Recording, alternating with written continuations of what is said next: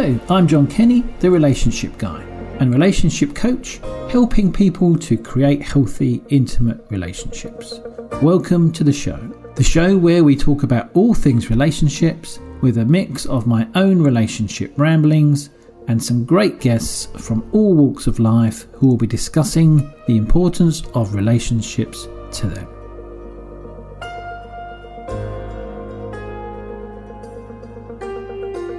Hello. So, my guest today has taught the ancient Chinese skill of face reading since 1985. He is now focused on presenting it as a tool for creating exceptional relationships in business. Having taught and honed his techniques over more than 35 years, my guest has developed a mastery of observational skills. He now combines face reading with FBI techniques from the worlds of body language, interrogation, and negotiation and helps with the understanding that the mind, body, and spirit are inseparably connected. Welcome to the show, Joseph Maguire. Thank you very much, John. Delighted to be here. Uh, that was a very brief introduction about you. If you can tell the listeners a bit more about yourself, what you do, how you help, etc., that'd be great. Okay. Well, firstly, I'm uh, I'm Irish. I'm living in Dublin. I have lived in uh, other many other places, several other countries, and I will live in other places and other countries in the future. Uh, see myself as a, a global citizen, and um, I love to immerse myself in different cultures and languages. And as you mentioned, I've been working particularly with the, ancient Chinese uh, skill of reading faces for since 19 I've been teaching it since 1985 I I came across it. I was introduced to it back in 1981 when I lived in London. I trained in a branch of oriental medicine so I was introduced to it as a diagnostic tool initially. Okay. but I had been reading people since I was a small child and this gave me I just intuitively knew stuff about people men in particular because men men are simple, straightforward creatures, even if many women don't believe it. Don't don't give that away. um, so this was like just light bulbs flashing everywhere when I was introduced to this, and I immersed myself in it, and I I learned that. Uh, the in, in, China they've been using it in business and politics for at least three thousand years, as well as medicine. Oh, wow. So their understanding was that our personality is revealed in our static facial features, um, so we can we just from looking at a like just even looking at a, a good photograph, we can tell a lot about the person's uh, communication style, both in terms of how they uh, how they receive and process information, as well as how they communicate externally, uh, stress triggers and responses, personality traits, how we've been influenced by mother and father, both genetically and in terms of our personal approach, uh, how how we how we approach life. Yeah. Um, life challenges will be mirrored in terms of the marks, colors, changes in, you know, angle or um, or lines in different parts of the face. And the face is then also a, a map of the ears. That's Y E A R S. Um, although the ears are actually relevant as well in terms of telling us about the first 14 years of life. So there's so much information revealed in static facial features. And then, as you say, I've done a lot of other study over the last gosh, 40 years at this point, particularly the area of body language. I pay a lot of attention to people's voices as well, not just what they say, but how they say it. Okay. Catches in the voice, changes in pitch and rhythm, and listening for what they're not saying or what they're qualifying. Right. Okay. Well, that's fascinating. I mean, I, it's so in depth. I didn't realize you could tell so much, from, just even from a picture, as you said. Yeah, I have quite a number of clients who will send me a good fo- facial photo um, and that's both that can be both in, from the business the business world or even per, from people's personal lives mm-hmm. because like i know you i know you deal particularly with people's personal lives and well, not exclusively but but mm-hmm. it's a big part of your focus yeah. and when we uh, when, when when we went into lockdown in Ireland, like we had a very strict lockdown. I think the longest lockdown in Europe, and a lot of people found they were living in very close proximity to people they thought they knew and loved and realized uh-uh, we have issues here. Mm-hmm. So what I did there, I, I, mean, I wasn't looking for the work, but people came to me with it. Um, and I was very clear I was not a relationship counselor or psychologist, but I was helping people with their communication patterns. Mm-hmm. So what I would do is I'd arrange like a Zoom call.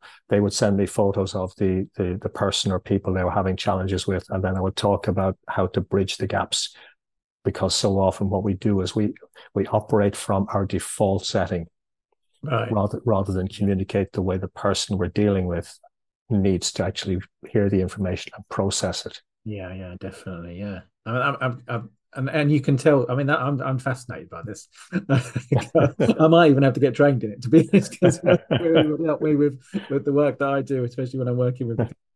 Um, I mean, you you said that you can just tell. I mean, you said from the genetics, but you said you can tell from the first 14 years of someone's life around their ears. You said you can tell from the relationships they had with their parents. How how does that kind of manifest in? Can you give examples of how that might manifest in people's faces? Yeah, well, for example, if you look at if you if you divide the face into two vertical halves, the person's right side. So when we're looking at each other like this, we're looking mirror, we're seeing you know mirror images, so we're seeing the reverse. Yeah. So um, so my right side, for example, my right side reveals the the, the influence of my mother, and the genet genetically and otherwise, and the left is the father's the father's side and then there's obviously there's the merge between the two so that that makes us the individual we are okay. um, so we can look at like the the the ears then tell about the grandparents and their their relationship with each other as well as their influences the influences they've passed on genetically and otherwise mm-hmm. so um, yeah, there's just so much information there. So things like things like the outer rim of the ear here, for example, is the is called the the helix, and if that is very thick and well formed, it's it, it's an indication that the grandmother had a was was a, like a strong strong healthy individual. Where if it's particularly thin, it indicates she she lived a life of struggle. Right. Okay. And and as we know, in terms of our personal development, child development, all the you know all of that side of life, um, those influences permeate right through our our being and our, mm. our experience of life. Yeah definitely. Wow, I mean, that's amazing. Um, so you use this now in. So originally you got into this, which, like you said, you weren't intending to use this at all for kind of working with people in that space. How's that developed then? And what do you do now to help people um, to use it? And you've also, like you said in, in I said in the introduction, you've got some other skills that you've kind of used, sort of FBI techniques and stuff. I'd like to learn yeah. a bit about that too. Yeah, well, I, there's never been a master plan in terms of my life. Mm. Um, I, I was a like I was a, I worked as a holistic therapist for like 30 years. I trained in a number of different modalities, so I was always observing, mm. listening, paying attention. Um, so I was reading people. I like I I just countless opportunities to read people, and then at a certain point, my body said, "Enough." Yeah can't be dealing can't be dealing with all this stress. Right, okay. So uh, so, so I moved that, that on other people's stuff on at the same time. Yeah, because um, some of what I some of what I was doing, a lot of what I was doing was hands on, and when I would put my hand on somebody, I would know what was really going on with them. They may have made an appointment for a back problem or migraine or whatever it was, but when I put my hands on them, their body would tell me, "Oh, this is really the issue here. And so often it was emotional, psychological. And then there was my own life stuff that I hadn't dealt with. Um, like I'm a guy, so I can handle all this stress, all that, all that right. stuff. Yeah. So my body just reached a point where it said, no, enough. And then I had to move sideways.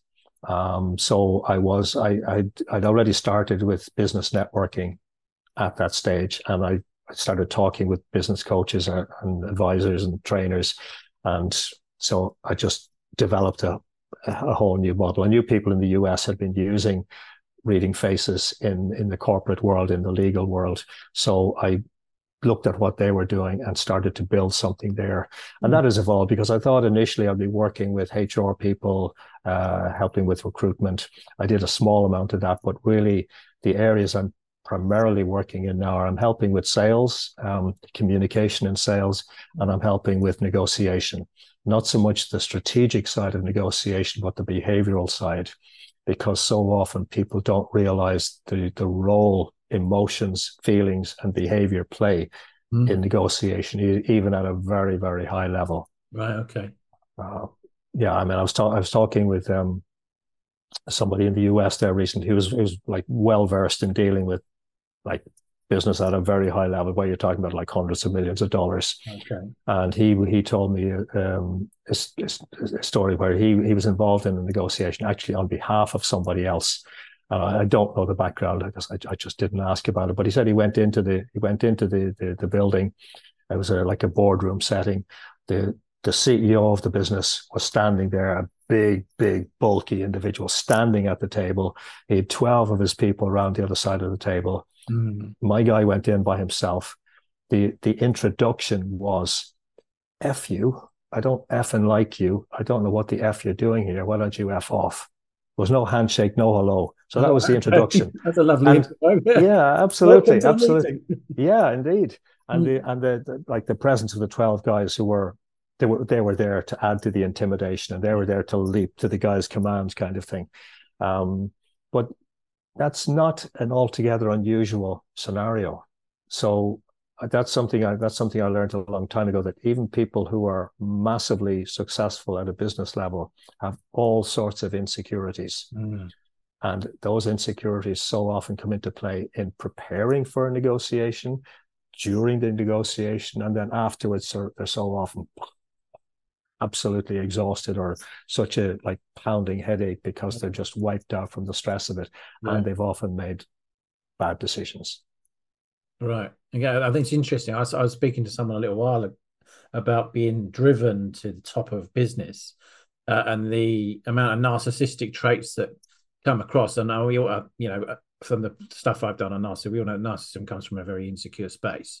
Mm-hmm. Um, so again, I guess that, like you said, to, to need that power play shows that they're coming from a very insecure space to start with. Yeah, yeah, absolutely, absolutely, and and it's but it's it it's being able to it's being able to deal with that on its merits mm. and deal with that appropriately because some people will feel completely intimidated and they will shut down some people will respond with aggression which and neither of those approaches yeah. are beneficial yeah yeah again it's about kind of letting it wash over you a little bit i guess and just being yourself and knowing what your plan is and sticking to yeah. it as you possibly can yeah but but but staying calm inside yeah and not just wearing the mask. yeah, I guess that's the thing, isn't it? You can't, yeah, uh, and you you kind of work with people in order to get them to help them to maintain that space within them.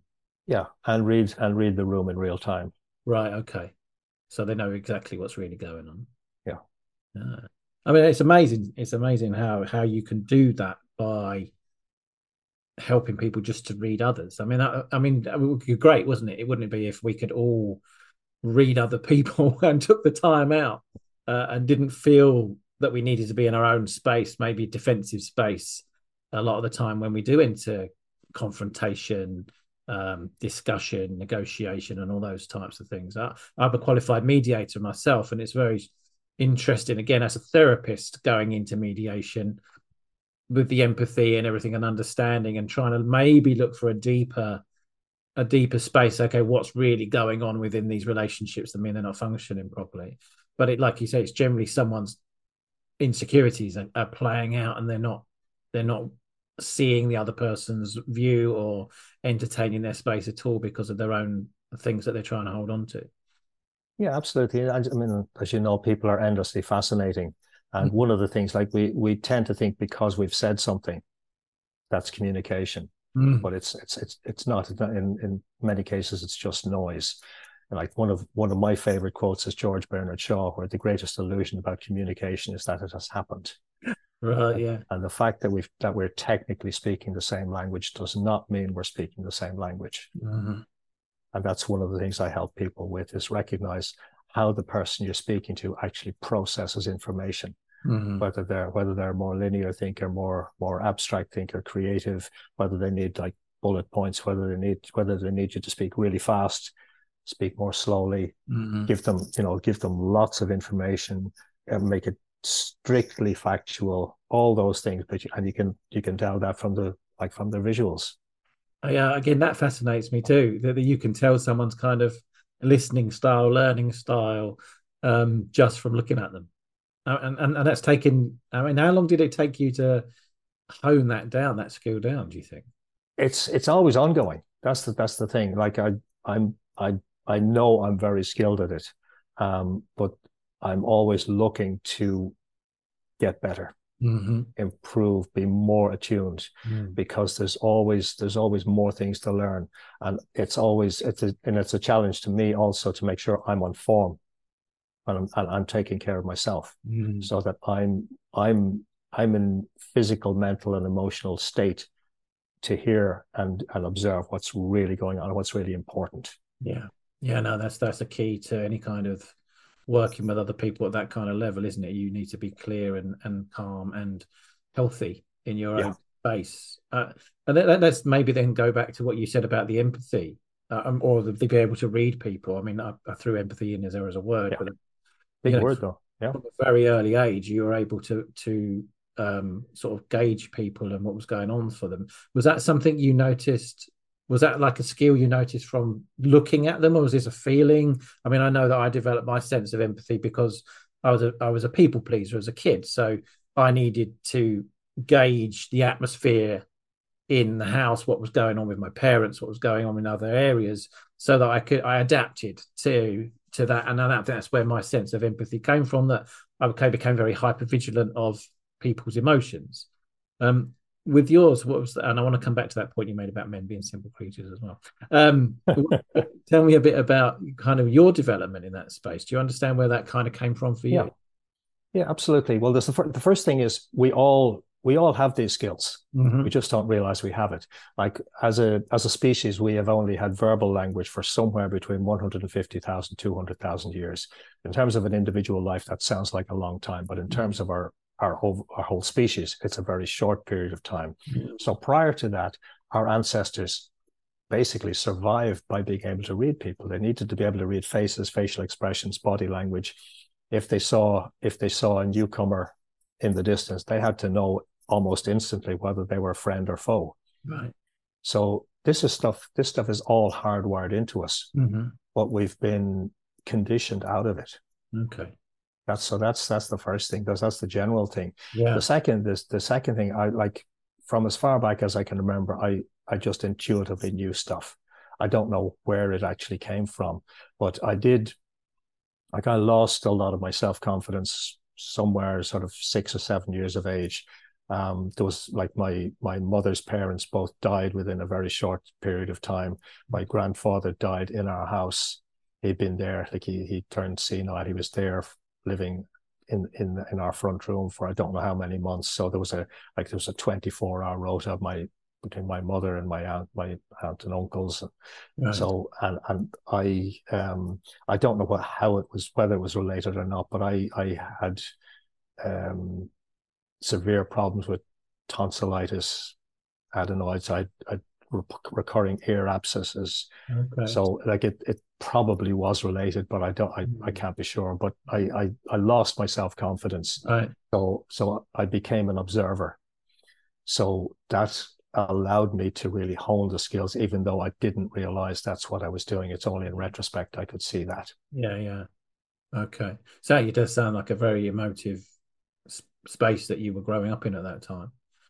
Yeah, and like there wasn't the the family I grew up in. There wasn't real emotional expression. Okay, there's a lot of it was very suppressed in so many ways. There wasn't like I, I I'm I'm I'm fortunate, uh, unlike so many people who did grow up in houses where there was a lot of violence or alcohol or whatever. I didn't have any of that. Mm-hmm. It was a very quiet house, but it wasn't. There just wasn't much emotional expression. Right. And I was, I was, I've always been a passionate individual. So it was like there was just a lid, a lid placed on me. Yeah, yeah. Do you think then that that observation was you then seeking some connection out there? Because if you're if you wanted to connect to the people that were maybe emotional, that there was something about you looking for cues and stuff about what when it was safe for you to be open, emotional, and and with these people in a different way. I don't think it was so much that. I think it was more that um, the world didn't make sense to me. Right. The world period didn't make sense to me. Like uh, like I said, I was reading people and I could see, and it was probably even before I had anything like the language to express it or to articulate it, but I could see that so often people were presenting an image, but the image didn't match who they really were. Right. And like I was brought up to be, I was brought up to be honest. And I could say it wasn't that people were dishonest in terms of in any in any malevolent way mm-hmm. but i could see that there was a lack of honesty in how they were how they were presenting themselves in the world and it just didn't make sense to me mm-hmm. so i was looking for i guess i was looking for a world that made sense really right yeah. Yeah, and you're kind of making sense of it for yourself by kind of observing what was going yeah. on. Yeah. Yeah. And, and that's that was fascinating is what you said again about this this is inherent in all of us this i was talking to someone else about this about smells the other day as well um, about how probably we've lost that sense of understanding maybe something about people by the smell that they might be giving off and stuff like that and mm. it's we, we could do with some more animal instincts sometimes being honed in order to understand other people as well but yeah, it's in it is in really interesting, isn't it? That that is how we developed as a species, but it's not something that we that we we're aware of in ourselves nowadays. Oh, absolutely, absolutely, and um, yeah, interesting. Like uh, smell is one of the areas that can play a role diagnostically in Chinese medicine. Okay. Oh, so they they don't they haven't let that go. they they they're still on top of that. Oh yeah, yeah, yeah. And I like what you said earlier on about when you were a holistic healer.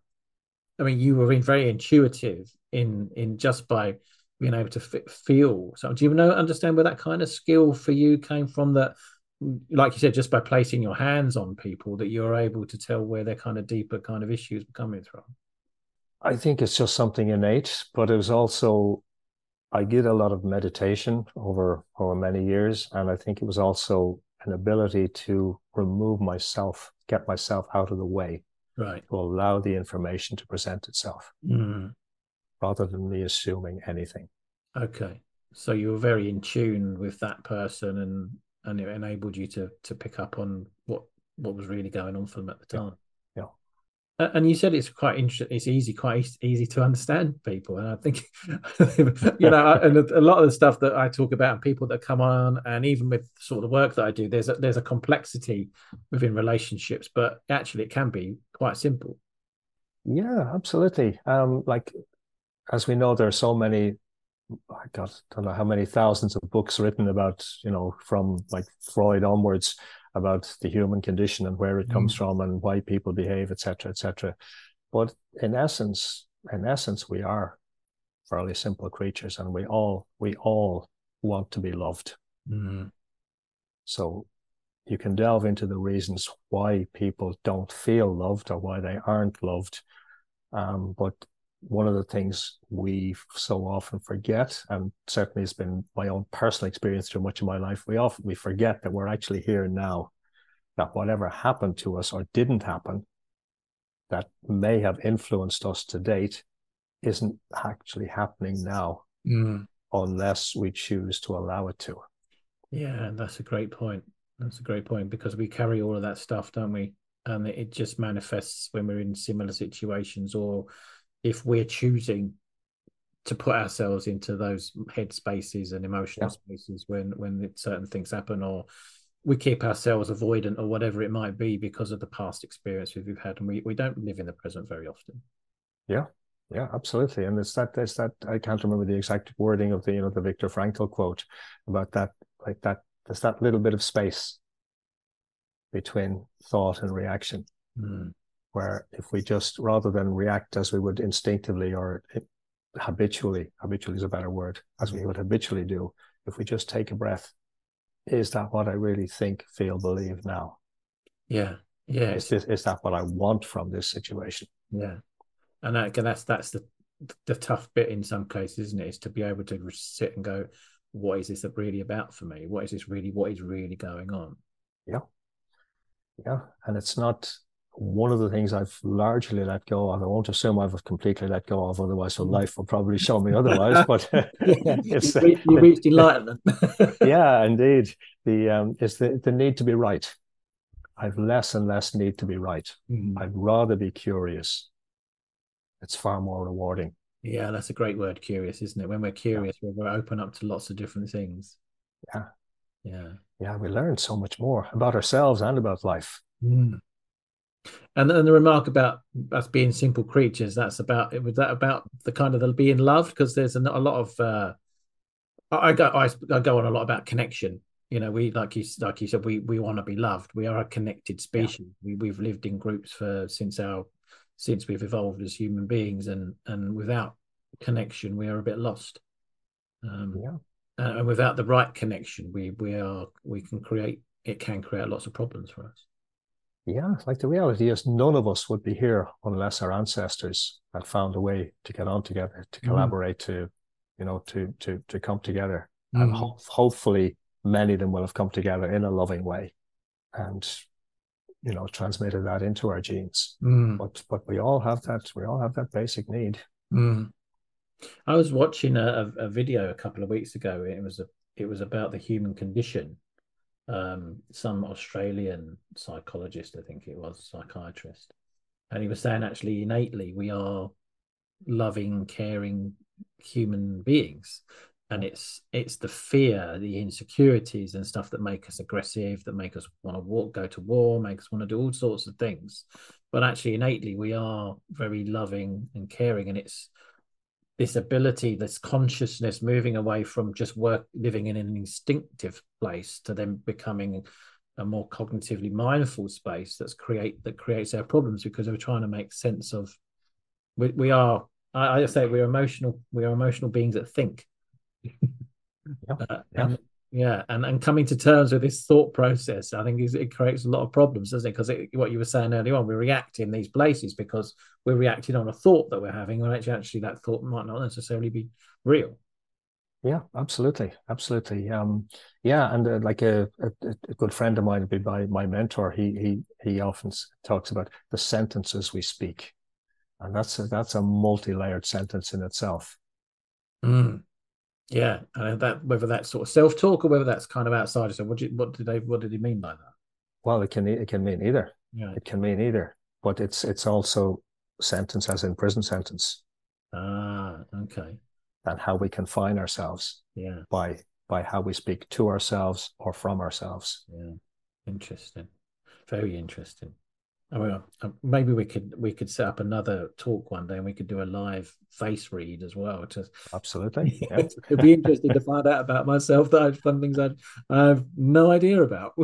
I'm constantly on this self journey of exploration, and, and, for someone to be able to point out things that I'm completely unaware of, I'm, I'm always open to that.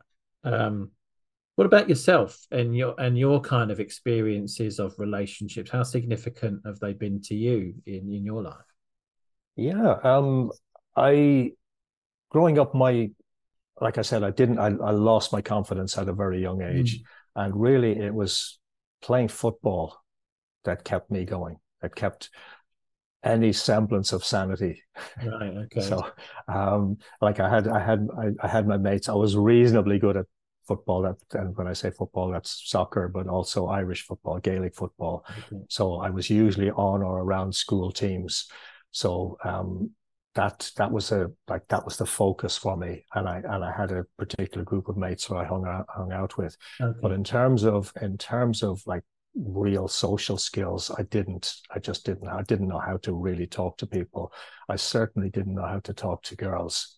So I didn't actually have my first girlfriend until I was probably 21, something like that, 22 maybe, something yeah. like that.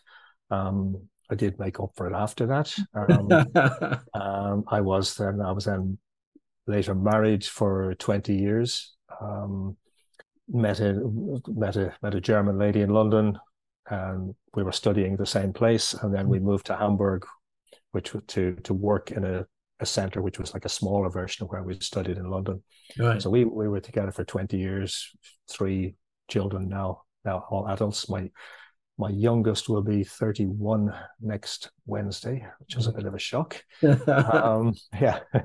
Um, so that we were 20 years together then um, for a number of reasons. It, it, really, it really wasn't, wasn't, it just didn't work for several years really before, before, mm. uh, actually I, I, I ended the relationship. Yeah. Then I was in another relationship for 10 years later. Um, and that that ended. That one wasn't my choice, right. and and now I've I've been in a, a, relationship for the last couple of years with a, a beautiful Chinese lady. Mm-hmm. And do you understand where you where you got your confidence from? You said like you started dating 21, 22, and you sort of then were able to kind of find the confidence there to, to do a bit more of that dating stuff. Um, yeah. Do you understand what? So you you mentioned the story of your you're looking after your grandfather and, and losing the grandparents. um, and losing your maybe your sense of kind of confidence. Do you understand how you got that back? Do you recognize what was missing that and then enabled you to to sort of find rediscover that? Yeah, it was a gradual process, and um, I think part of it was leaving Ireland. I, I the the company I was working with um, closed down. I was made redundant. I so I was I got redundancy money, and I did something I wanted to do for a number of years, which was go to Israel, spend time on a kibbutz, okay. and going to going to you know going to Israel and more more specifically being on the kibbutz.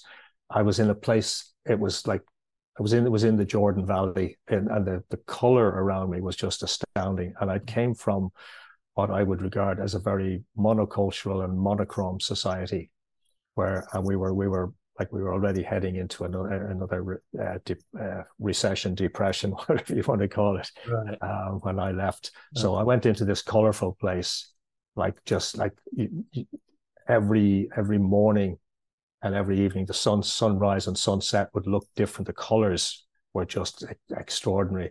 And then meeting people from so many different countries and cultures and backgrounds, yeah, it was like being, it was like the world just suddenly opened up to me. Okay. And even though it was like a microcosm because we were in a small community, yeah. I was interacting with with people I would never have had an opportunity to meet otherwise. So again, it started there, and it's been a. In many cases, it's been an ongoing, gradual process since then, and there's always more layers to it and that that really brought you out of yourself and helped you to understand there's what life what, what different lifestyle you could live. Yeah absolutely. Absolutely. And like i said there's there's never been a master plan. Mm. a lot of i've i've been massively influenced by taoism over the years. Okay. and a lot of that has been about being in flow. So what is the opportunity that presents now? And what are the choices i make? And sometimes sometimes i made choices which weren't great mm. or that weren't because I I carried my own fears and my own issues. But it's it's the recognition that again what we what has or hasn't happened to us is not happening now, mm. and increasingly I've been I've just really really understood that mm. and increasingly living it. Yeah. That when something comes up from that might have been from the past, a habit or a behavior, an attitude, whatever, that it's oh right, that's interesting. But mm it's not relevant now. Yeah, yeah. How, how do you think that works with relationships that you have nowadays? Because I know I get don't counsel me, don't coach me, don't oh, stop being a coach or stop stop yeah. being so whatever it is. Um, do, do you find that people are open to this uh this this this person in front of them that's like okay we need to be present we need to be figuring out what's really going on because some people just want to yeah, hammer the nail sometimes, don't they? Yeah. Um, well, there's the personal relationships, the personal and social relationships, and there's the professional relationships. So the personal social ones, I spend a lot more time listening than talking, mm-hmm. just giving people space. Yeah. Because the one thing I have learned is that it's a it's such a primary human need to feel heard, and feel is the operative word. Mm-hmm. And when people feel heard, it just takes so much strain and stress out of them internally as much as you can often see them go almost going right. and you can feel the defense is going down. Yeah. but also I, I i i wasn't something i was looking for but so often people will say will tell you how interesting you are because you've listened to them and haven't said almost nothing. Yeah. And that somehow makes you much more interesting. Uh, okay. Yeah so yeah. that's that's one thing. And then in the business side, um, I've become much more. I do a lot of. I've, I've done a lot of networking over the last 15, 16 years or whatever, but I've become a lot more discerning about it, and more and more the relationships I've been building and paying attention to are people are have become friendships as well. Right. So where it's people more and more willing to show up in a way that's real and talk about their lives as well as the business side. Mm-hmm. So people just people just opening themselves, and I've noticed that particularly since we've gone online. Okay, what what difference do you think that's made? I don't know whether like like I'm not a psychologist, but it appears that people, certainly a lot of the people I meet, feel more open. I'm, I'm and many of them, I, I can't say more open than they were because I didn't meet them beforehand. Mm-hmm. But yeah. many of the people I've I've been I've met over the last two and a half, three years are certainly having very open conversations. Okay. And that's and that's almost been from, as the Americans would say, from the get go. Right. So the kind of being online and not being Yeah. in maybe the energy or something or somebody else is giving them gives them permission to to be more open and express themselves. Yeah, and it depends. It's obviously different whether you're in a group or whether you're in a or whether it's a one to one. Um, and and that can depend on the facilitator as well. Like some facilitators are particularly skilled at involving people, drawing them out, and and being very real themselves. Where some some it's much more distant.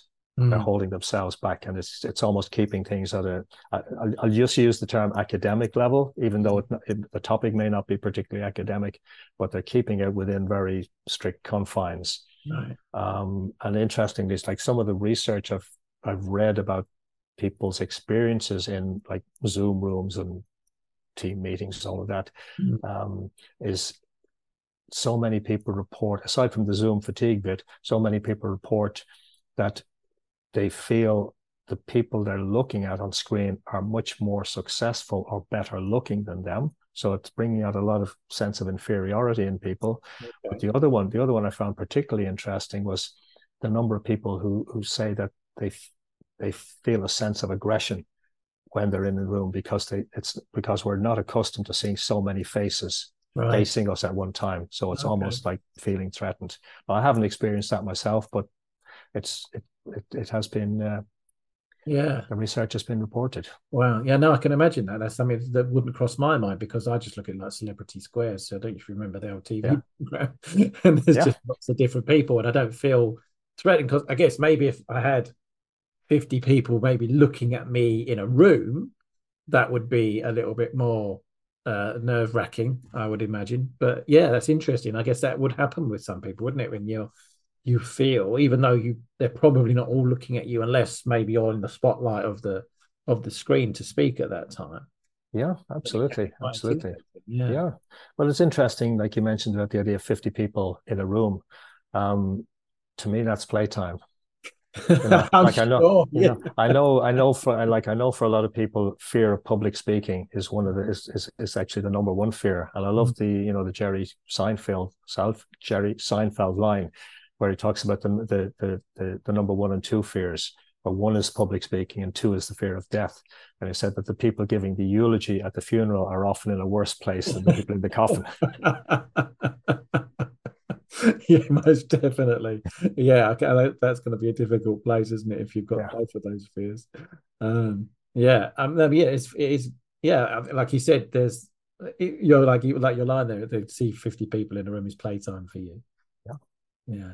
I mean, is it is it a constant thing that you find? Do you find it difficult to switch off? Because you, are you always? I mean, I I get accused of this on several occasions. You know, you stop trying to figure me out type thing. But I can't. It's hard to switch off, isn't it? That you, you're trying to. If you're fascinated by people, which I am, uh, my natural instinct is to try and figure out what's going on for somebody. Um, do you find it's difficult for yourself to switch off as well? I'm always observing, I guess, and picking up on information, but I'm unless I'm there for a specific purpose, I'm not looking to analyze or rationalize it. Mhm. It's just I'm just letting it do whatever it needs to do Yeah, without without focusing on it. I'd rather focus on the person. yeah. I guess it's a kind of just taking it on for your own personal reference type thing. Yeah.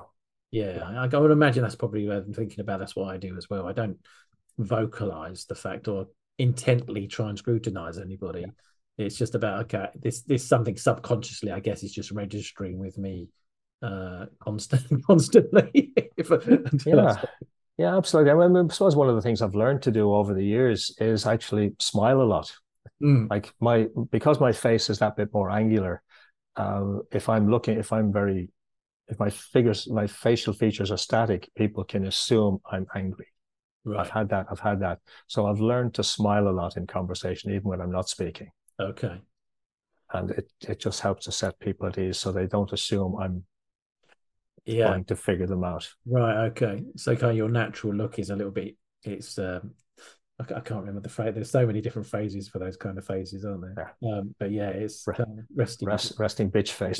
Stuff like that. yeah. Yeah. No, that's definitely, and the smile goes a long way, doesn't it? In, in, in most interactions, it's Absolutely. welcoming, inviting. It's it, and it's it's a nice. It generally brings people into to to your space in a much healthier way. Yeah, it tells them you're not a threat. Yeah, as long as it's a real smile and not the social smile. yeah, it's interesting. That's one of those things I learned many years ago. So when you look at people's photographs, um, and then when they're smiling, and you look at their eyes, and you can see if there's a there's a mismatch between what the the, the smile and, and actually what's really going on on their face. Absolutely, and if you look at um, if you look at a lot of celebrity features like mm. that, where where they're apparently smiling, ask yourself: Are both eyes smiling? Mm. And you'll often find you get a different. Like if you cover one side of the face and then cover the other, you'll often find you're you're you're sensing a different message from both eyes. Mm. So, for example, the person's right side is their public persona, their left side is their private persona. Okay. So you'll often find uh, celebrities, politicians are practiced at appearing happy in public, but they're often very different in private. Ah, I wonder if that's got anything to do with my, my left eye slightly more closed than my right then, because I'm a little bit more closed down in my private life and more avoidant in than I am. Better lie down on the couch there, John. that make what does it I call myself? Sometimes I'm a, uh, an introverted. I'm an ex- extroverted introvert. yeah, yeah, situational I, extrovert. Yeah. um, thank you for your time today, Joe. It's been absolutely fascinating. If people wanted to reach out to get in touch, find out a bit more about you, doing maybe even work with you, uh, how would they do that? The best way to reach me is LinkedIn. Um, I do have a Facebook presence, but LinkedIn is definitely the best way to reach me. Okay. And what's your, how would they find you on LinkedIn? Uh, Joseph McGuire, that's M C G U I R E.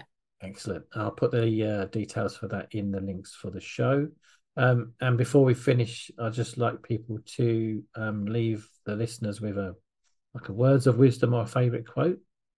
Yeah, one of my favorite quotes is a Zen quote. It says, Life doesn't judge us, it mirrors how we are. Okay. And people, we don't tend to realize that how we're presenting before we speak is communicating volumes about who and how we are. And if we're not happy with the responses we're getting, it's telling us something about us, whether we like it or not. But we then have the, the facility, the ability to change our behavior and how we present ourselves. That, that's a yeah, that's an amazing quote, really, isn't it? It's very simple, but it's so again coming back to what we've we've touched on. People just looking at themselves and saying, okay, what is what what am I doing that's manifesting my own outcomes, type thing. Yeah. So remember that, people. If you are getting some difficult uh, responses from people who feel like you're being judged in certain spaces, maybe before you start blaming someone else or looking for someone else for for answers just have a quick look at yourself and see if there's anything you could you could do to help yourself in that space. Um, thanks again. It's been absolutely fascinating to talk to you. We could have another just talked for hours. I mentioned on something like this, um, and maybe hopefully we can get you back to do a live read, uh, oh. just to uh, help uh, see how this what how this works in, in action. Yeah, absolutely. No, it's been an absolute pleasure, John. Thank you so much. I'd be delighted to come back. Awesome. Thanks, Joseph. Thanks for your time. Take care. Thank you for listening. Please subscribe, follow, and review the show. That is very much appreciated. And please do reach out if you would like to know more about how you can create healthy, intimate relationships in your life. I will leave you with this quote from Cole Bond. Although we can't go back and make a brand new start, we can start now and make a brand new ending. I look forward to seeing you on the next episode of The Relationship Guy.